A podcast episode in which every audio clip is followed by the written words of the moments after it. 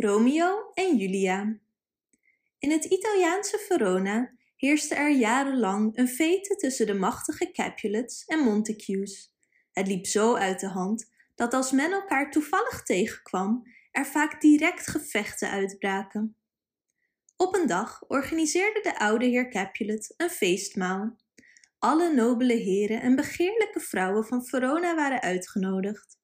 Op dit feest was ook Rosalyn, geliefd door Romeo, aanwezig. Romeo was de zoon van de oude heer Montague.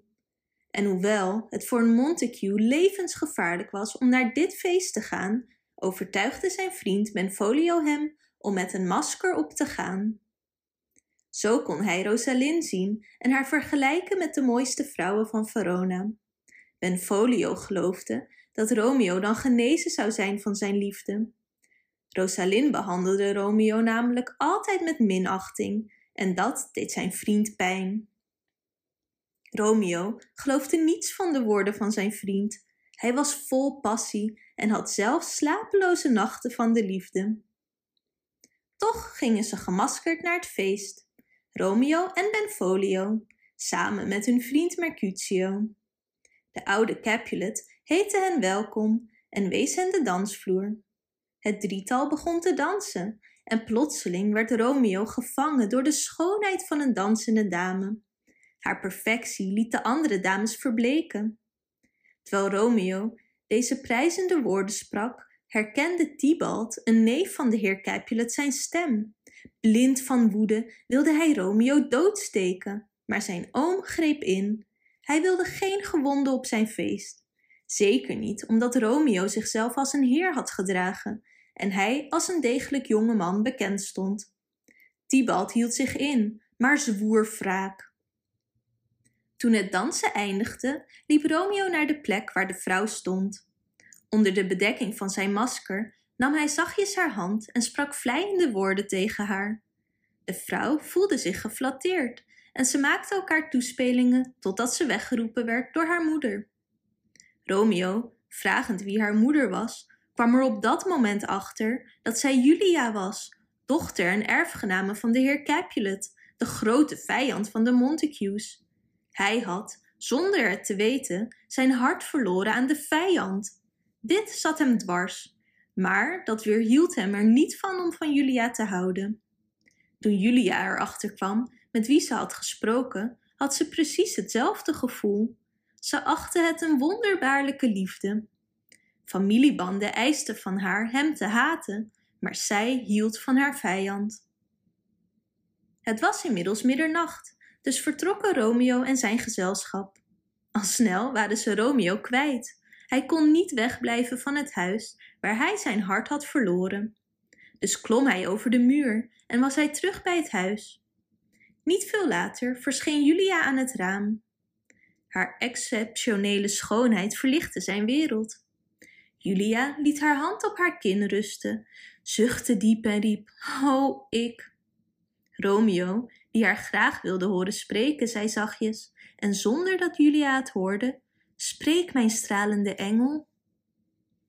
Julia, in de overtuiging dat ze alleen was en vol van passie, die die avond geboren was, riep de naam van haar geliefde. O Romeo, Romeo, zei ze, waar ben je, Romeo?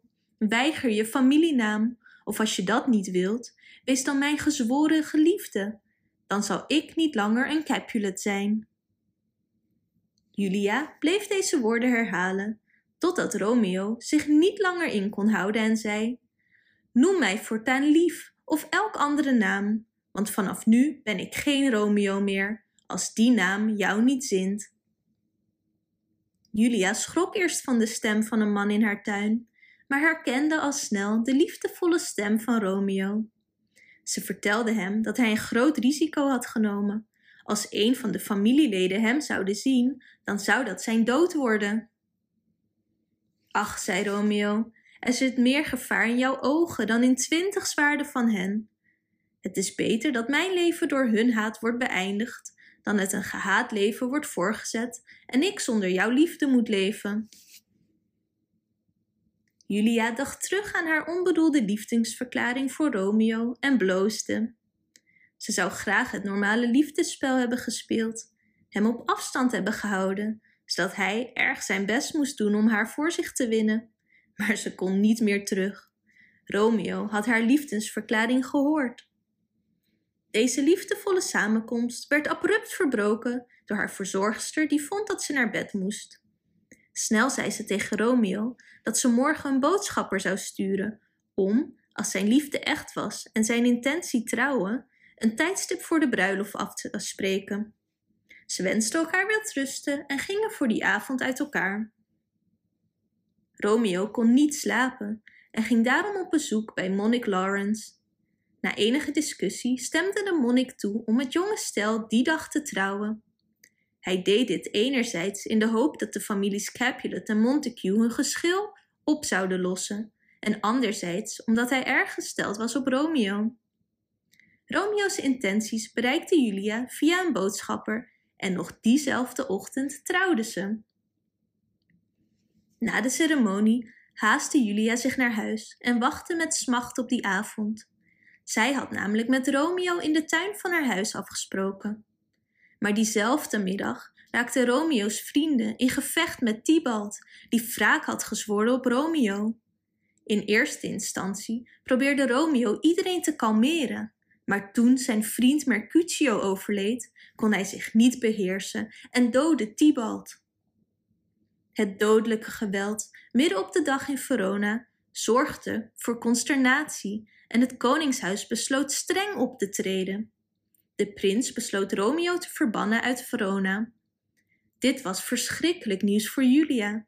Ze was net getrouwd en nu, zoals het leek, voor altijd gescheiden. Allereerst was ze boos op Romeo, maar al snel werden dat tranen van vreugde dat Romeo niet was gedood door Tybalt.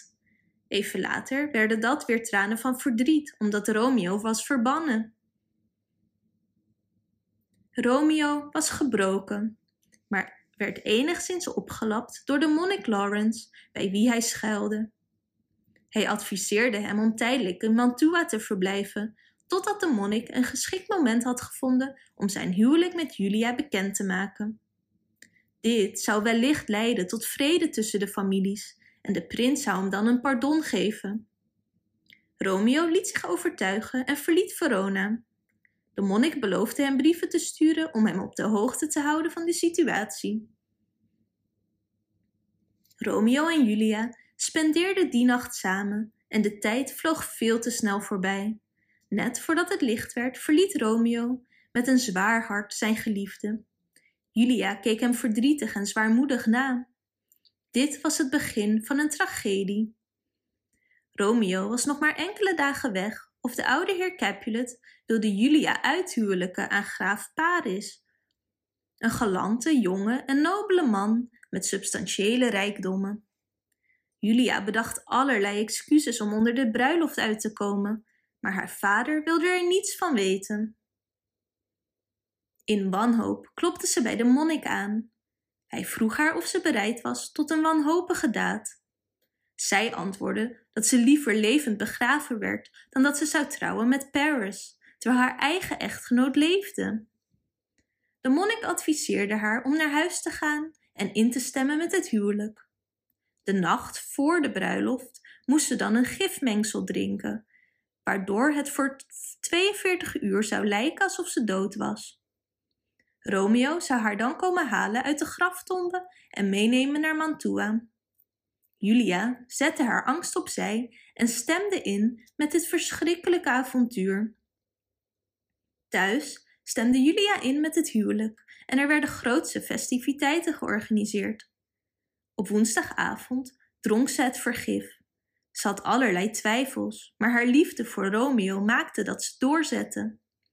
Toen de jonge Paris de volgende morgen zijn bruid kwam halen, vond hij het levenloze lichaam van Julia. Iedereen had groot verdriet en de bruiloft werd omgezet in een grootse begrafenis. Omdat slecht nieuws altijd sneller reist dan goed nieuws, kwam Julia's dood Romeo ten oren voordat een boodschap van de monnik hem had bereikt. Romeo stapte direct op zijn paard en kocht een apotheker om om hem vergif mee te geven. Als het nieuws waar zou blijken, dan zou hij samen met Julia sterven. Met het vergif op zak reed hij naar Verona om naar zijn vrouw in haar graftombe te kijken. Toen hij het monument bereikte en wilde openbreken, riep een stem: Stop daarmee! Het was de jonge graaf Paris. Romeo waarschuwde hem dat hij hetzelfde lot zou ondergaan als Tybalt, maar Paris wilde niet luisteren en vond de dood. Toen Romeo er, met behulp van wat licht, achterkwam wie hij had gedood, nam hij hem mee in de tombe om hem een waardig graf te geven. Romeo liep de tombe in en zag daar zijn vrouw liggen. Hij keek nog één keer naar haar ongeëveneerde schoonheid en kuste nog één keer haar zachte lippen. Daarna dronk hij het vergif. En zijn vergif was niet tijdelijk zoals het vergif van Julia. Het was voor altijd. Voor Julia zaten de 42 uur er bijna op en zou ze nu bijna wakker worden. De monnik was er ondertussen achter gekomen dat zijn boodschap niet was aangekomen bij Romeo en was zelf naar de graftombe gekomen om Julia te bevrijden. Bij zijn aankomst bij het monument vond hij zwaarden en bloed en zag Romeo en Paris roerloos liggen. Voordat hij kon bedenken wat er was gebeurd, werd Julia wakker. Ze herinnerde zich waar ze was en vroeg direct om Romeo. De monnik, opgeschikt door het geluid uit de tombe, sloeg op de vlucht. Julia vond ondertussen haar geliefde en zag de beker in zijn hand. Ze raadde direct dat hij vergif had gedronken en als er iets van over was, had ze het direct genomen. Ze hoorde geluid, kuste zijn warme lippen en stak zichzelf dood met een zwaard. Zo stierf zij, zij aan zij met Romeo. Ondertussen was iedereen gealarmeerd en verschenen de heren Montague en Capulet bij de tombe. Samen met de monnik en de wacht puzzelden ze het tragische verhaal van de jonge geliefde bij elkaar. De Montagues en Capulets besloten hierop vrede te sluiten en de Montagues bouwden een standbeeld voor Julia en de Capulets bouwden een standbeeld voor Romeo. Bedankt voor het luisteren. Wist je dat je dit verhaal ook op onze website ririro.com/nl kunt lezen, downloaden en printen?